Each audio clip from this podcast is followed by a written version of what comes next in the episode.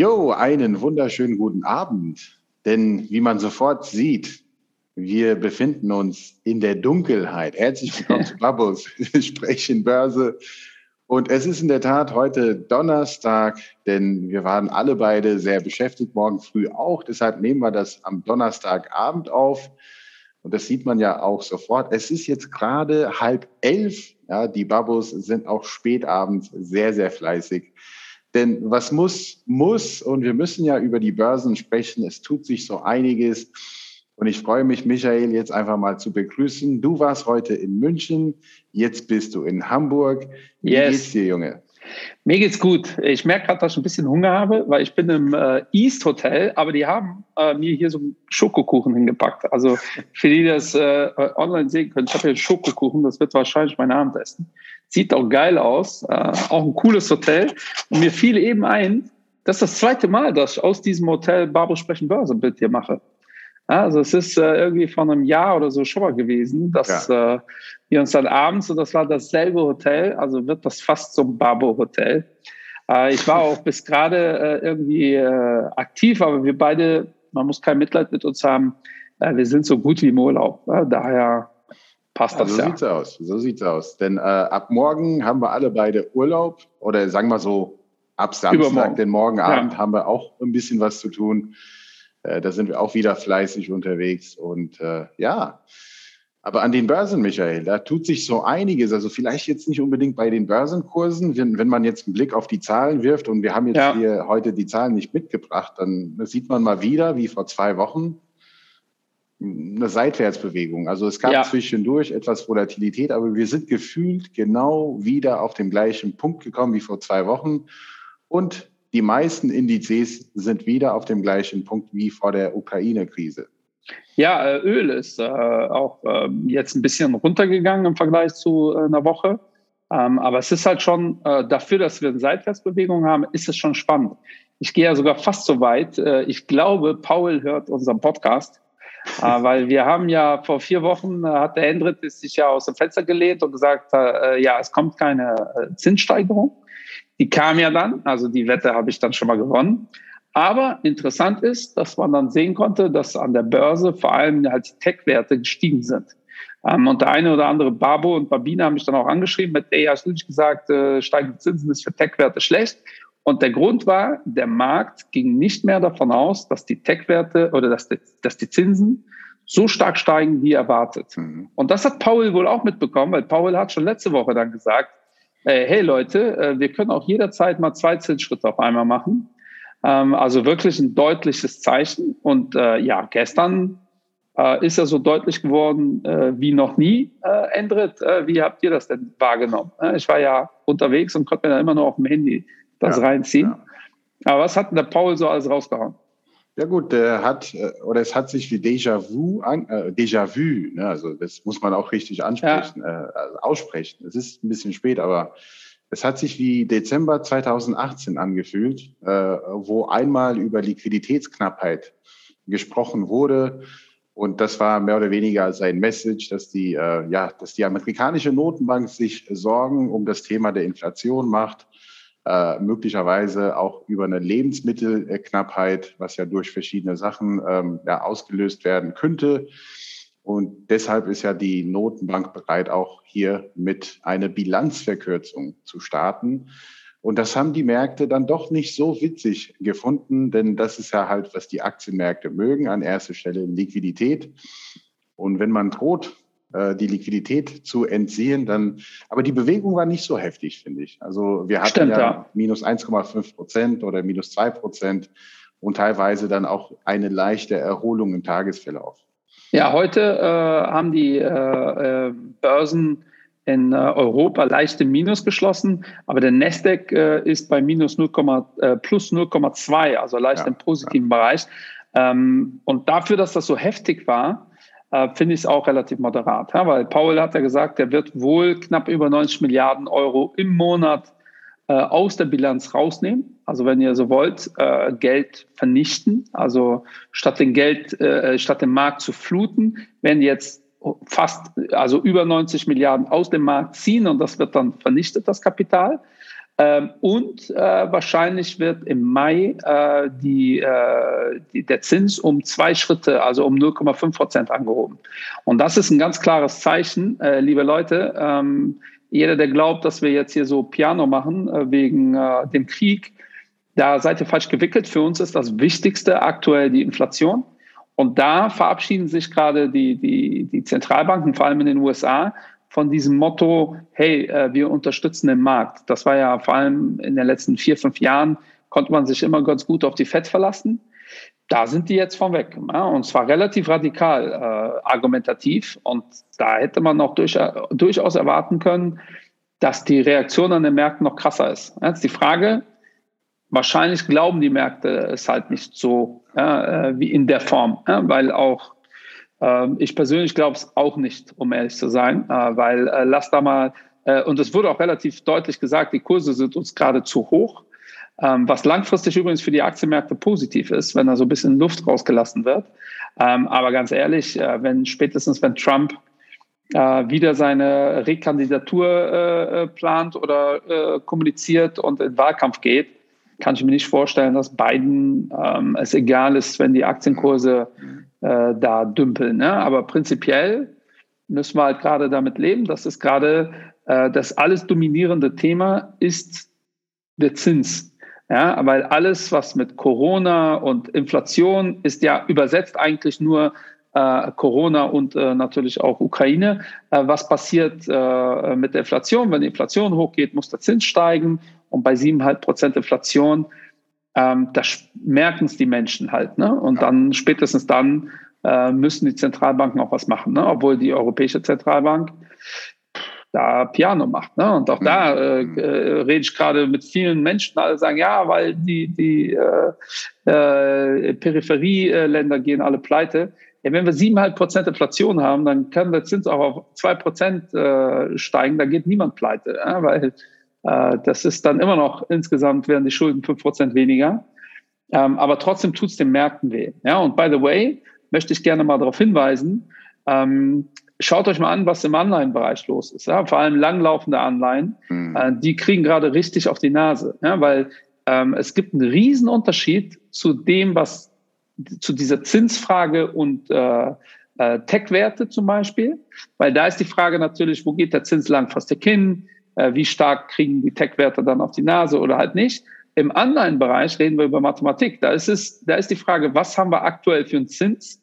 Und damit wird mehr oder minder gearbeitet. Und äh, da haben wir nun mal jetzt auf deutsche Staatsanleihen aktuell 0,5, 0,6. Ähm, und guckt euch an, was die langlaufenden Anleihen gemacht haben. Äh, da sind wir bei 15, 20 Prozent im Minus äh, auf Jahresbasis.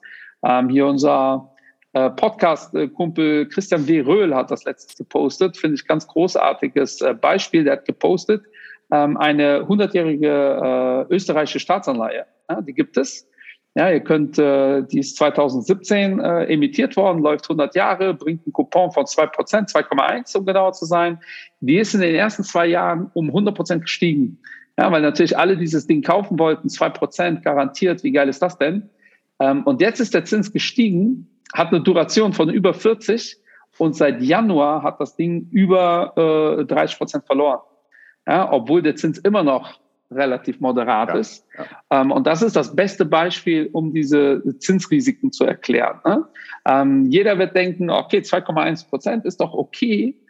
Ähm, aber die Leute haben halt extrem viel bezahlt für diese Anleihe, weil die Nachfrage so hoch war, weil vor, äh, bei fallenden Zinsen wird sowas halt immer attraktiver. Ähm, und das ist wirklich, kann ich wirklich nur jedem sagen, das ist auch das Problem der defensiven Strategien. Wir haben ja auch eine defensive Strategie. Ähm, das ist wirklich, die defensiven Strategien kriegen aktuell von zwei Seiten Druck. Ja, und äh, mhm. da muss man wirklich aufpassen. Und wenn ihr euch die Anleihenbewertungen anguckt, es ist Wahnsinn, was da passiert. Ja, es ist, ich glaube, das können wir wirklich sagen. Aktuell ist es viel einfacher, Geld langfristig zu investieren als kurzfristig. Ja, diese kurzfristigen Strategien ähm, heftig. Ja, du hast auch die Anleihenmärkte gesprochen, äh, angesprochen und sehr oft ähm, in den vergangenen Wochen wurde ich über das Thema inverse Zinskurve auch ja. Ja, äh, an, an, angefragt, ob ich dazu was sagen kann. Und ja, das ist ja der Indikator für eine Rezession schlechthin. Äh, wenn man jetzt natürlich die Statistiken äh, glaubt und warum sollte man sie nicht glauben, das stelle ich ja gar nicht in Frage. Vielmehr will ich auch erklären, was das bedeutet, dass wir äh, neulich, heute stimmt es nicht mehr, heute sind die zweijährige US Treasuries dann doch unter den zehnjährigen bei 2,4 und die zehnjährigen rentieren wieder bei 2,6. Aber vor wenigen Tagen war es genauso andersrum, dass quasi die kurzfristigen Risiken, wenn man so will, die langfristigen Risiken überwiegen, denn man wollte eine höhere Belohnung für die zweijährige Treasuries, ne, nämlich 2,6 waren es vor ein paar Tagen, als für die zehnjährigen Treasuries. Äh, ich erkläre es immer auf diese Art und Weise, weil wenn ich dem amerikanischen Staat oder irgendein Staat Geld für zehn Jahre gebe. Natürlich habe ich Inflationsrisiko für zehn Jahre, Währungsrisiko für zehn Jahre, natürlich irgendwelche Staatspleiten, die stattfinden können. Also in zehn Jahren kann viel mehr passieren als in zwei Jahren. Und wenn diese inverse Zinskurve da ist, dass man sagt, hier innerhalb der nächsten zwei Jahre wird höchstwahrscheinlich was passieren, dann spricht man auch sehr, sehr oft darüber, dass die Anleihenmärkte äh, zumindest eine Rezession einpreisen. Und interessant ist es, dass auch eine, eine JP, nee, JP Morgan ist es bestimmt auch gewesen, aber Goldman Sachs hat ganz groß äh, ja, für Headlines gesorgt gestern, dass sie sagen, wahrscheinlich, naja, so wahrscheinlich ist es auch nicht, aber 38-prozentiger Wahrscheinlichkeit, dass wir innerhalb der nächsten ähm, 24 Monate eine Rezession sehen. Also auch das äh, finde ich sehr, sehr spannend. Aber das hat, das hat den Märkten auch gar nicht gejuckt. Also momentan ja. wird es nicht eingepreist oder es ist schon längst eingepreist oder es ist immer noch genug Liquidität da, dass die Märkte sagen, ja, also ja, auch da, ne? Also Rezession ist ja, äh, ist ja auch für viele so ein Horrorszenario, äh, gehört zur Wirtschaft einfach dazu. Hm. Und äh, wir haben gerade inflationäre Tendenzen, unter anderem auch wegen der Vollbeschäftigung. Ähm, und das sieht auch die Zentralbank gerade in den USA. Die wissen, Vollbeschäftigung heißt, die Leute wollen immer mehr Kohle. Immer mehr Kohle äh, bedeutet auch wiederum Inflation. Ähm, und da hätten die, äh, und die, die Arbeitslosenzahlen waren für die amerikanische Zentralbank immer super wichtig. Ähm, und davon bewegen die es gerade weg. Ja, da ist die Frage, ob die so eine kleine Rezession jetzt momentan äh, total dramatisch finden würden, weil auch in Rezessionen verdienen Unternehmen Geld. Ja, dann aber, äh, und das lest ja gerade auch überall, wer kriegt auf die Nase, die Zykliker. Ja, also die Firmen, die in zyklischen Phasen ähm, sehr gut aussehen. Ähm, und in dem Kontext ist auch sicherlich sp spannend, was passiert hier mit unseren Immobilienbewertungen. Mhm. Ähm, aber im Prinzip gehört das halt echt dazu. Ja? Und äh, wir positionieren uns ganz klar auch in den Firmen. Wir sind ja ähm, Stockpicker, Long-Only-Investoren. Wir gehen ja äh, nie wirklich komplett raus aus dem Markt. Äh, wir positionieren uns aber aktuell eher bei den Firmen, die halt einen Vorteil davon haben, dass Inflation da ist. Ja, und äh, deshalb haben wir zum Beispiel, kaufen wir aktuell Bankentitel ein, die relativ günstig sind. Ähm, und das spürt man auch. Äh, in, in Köln finanziert man aktuell zu 1,8 Prozent als, als ein Kunde, der wirklich gut aufgestellt ist, was äh, Liquidität angeht. Und äh, vor drei Monaten war es noch eher 0,8 oder 1 Prozent. Ähm, das heißt, die Banken haben sich gesund geschrumpft, verdienen jetzt schon deutlich weniger, mehr Geld, ähm, geben das natürlich direkt an den Kunden weiter, die, die Zinsanstiege. Ähm, aber auf der anderen Seite ähm, gibt es ja genug Banken, die gerade ihre Kunden anschreiben mit äh, Strafzins, ne? also hier 0,5 Prozent. Also da dauert das sicherlich, bis äh, äh Habens, äh, Habenzinsen irgendwann wieder bezahlt werden. Ja, und daher sind die meiner Meinung nach, unserer Meinung nach gut positioniert. Also es wird immer Firmen geben, die Gewinner und Verlierer sind. Ähm, und äh, deshalb werden wir auch nochmal eine neue Folge machen müssen zum Thema aktiv versus passiv, äh, weil äh, ich glaube, wir sind beide der Meinung und ganz viele am Markt aktuell auch, dass dieses einfach breit alles kaufen, weil alles wird steigen, äh, das wird auf jeden Fall immer komplizierter und immer unwahrscheinlicher. Ja, vor allem bei den äh, Bewertungen, die wir aktuell sehen. Von daher bin ich sehr gespannt, was da passiert.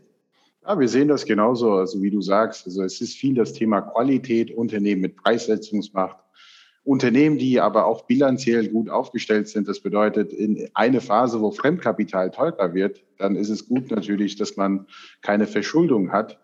Und äh, von diese Unternehmen, äh, von, von der Sorte gibt es auch jede Menge. Aber deshalb muss man jetzt selektiv vorgehen und sagen, ähm, wir glauben jetzt nicht, dass eine MSCI Welt und jetzt eine S&P 500 ähm, wie in den letzten zehn Jahren mit 14 oder 15 Prozent wachsen ja. werden aber immer noch mit 5, 6, 7 Prozent möglicherweise ist eine sehr, sehr gute Rendite. Aber wenn die Inflation erhöht bleibt bei drei, vier, fünf Prozent durchschnittlich, dann ist man knapp über die Inflation. Und auf der anderen Seite als aktiver Stockpicker könnte man auch die Gelegenheit haben, hier eine gewisse Alpha zu erwirtschaften.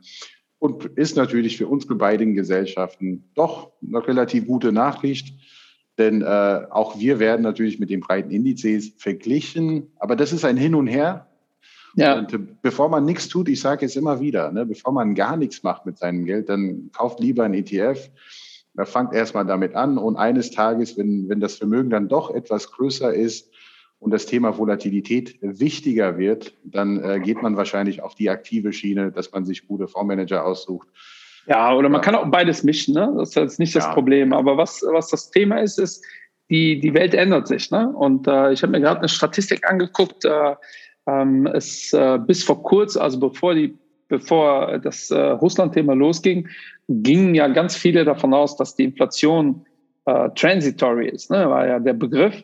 Ähm, und ich habe mir äh, gerade angeschaut, die Erwartung für die Inflation auf drei und zehn Jahre äh, ist in den letzten zwei Monaten wirklich durch die Decke gegangen. Also das ist das, was am krassesten äh, sich verändert hat. Also wirklich ganz, ganz viele Marktteilnehmer gingen davon aus, dass wir irgendwann diesen Normalisierungseffekt haben nach Corona. Ähm, und jetzt gehen eigentlich alle davon aus, dass die Inflation jetzt nicht bei sieben Prozent bleibt, aber in Europa irgendwo bei dreieinhalb äh, auf zehn Jahre liegen wird. Und das ist einfach mal 70, 80 Prozent mehr als das, was die Zentralbank eigentlich haben möchte.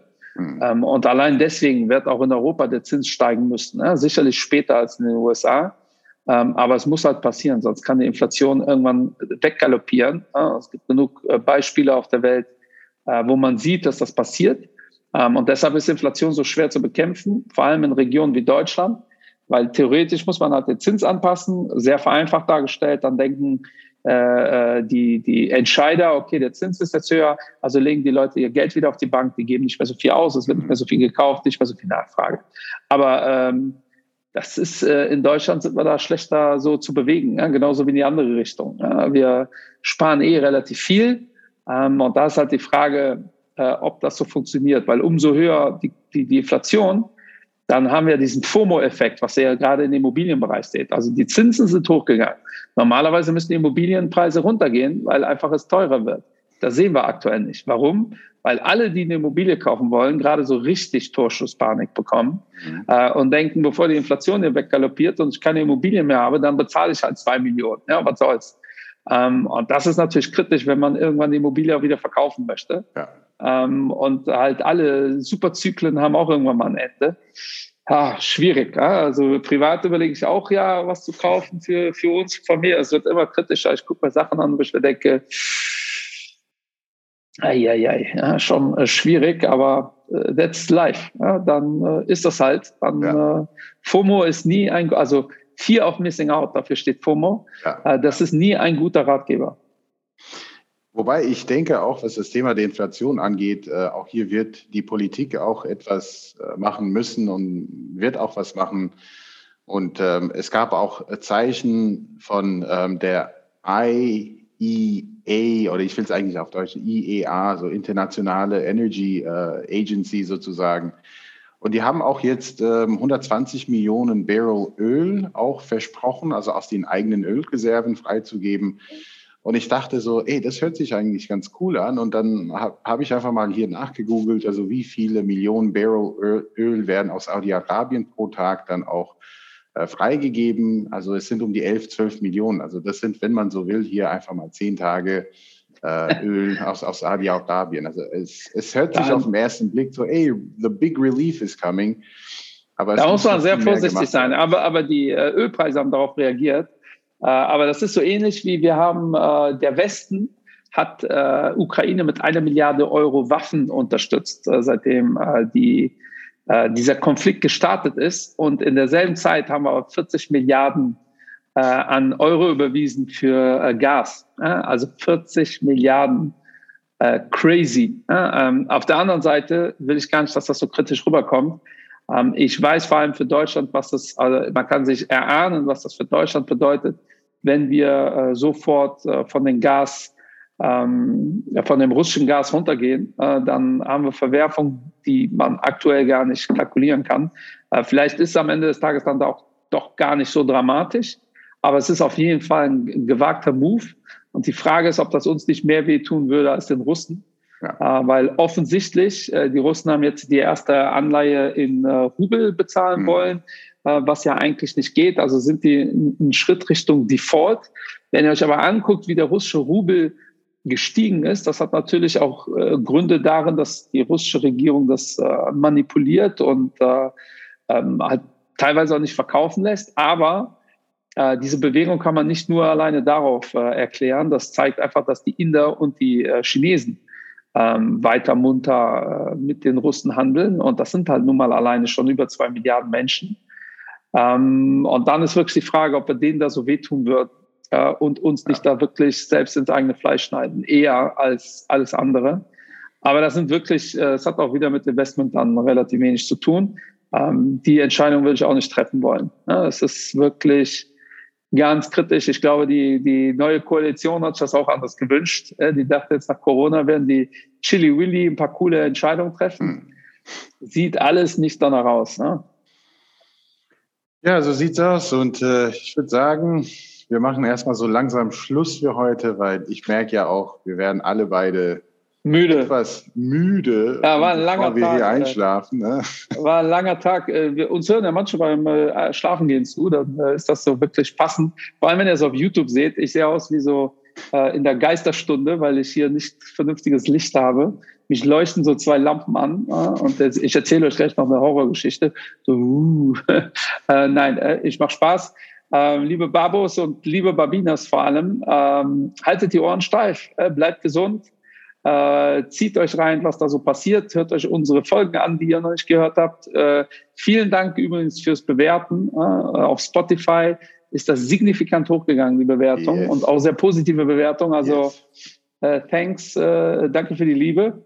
Endrit, geh ins Bett. Ich wünsche dir schönen Urlaub ja, äh, wir telefonieren, weil wir werden auch bei, im Urlaub natürlich Barbo sprechen Börse machen, logischerweise. So wie ähm, aber wahrscheinlich werdet ihr nächsten Freitag keine Barbo-Folge haben, weil ich glaube, das kriegen wir dann im Urlaub äh, nicht hin. Aber Barbo sprechen Börse äh, machen wir auch im Urlaub. Also, liebe Leute, stay safe. Wir wünschen euch frohe Ostern und bis die Tage.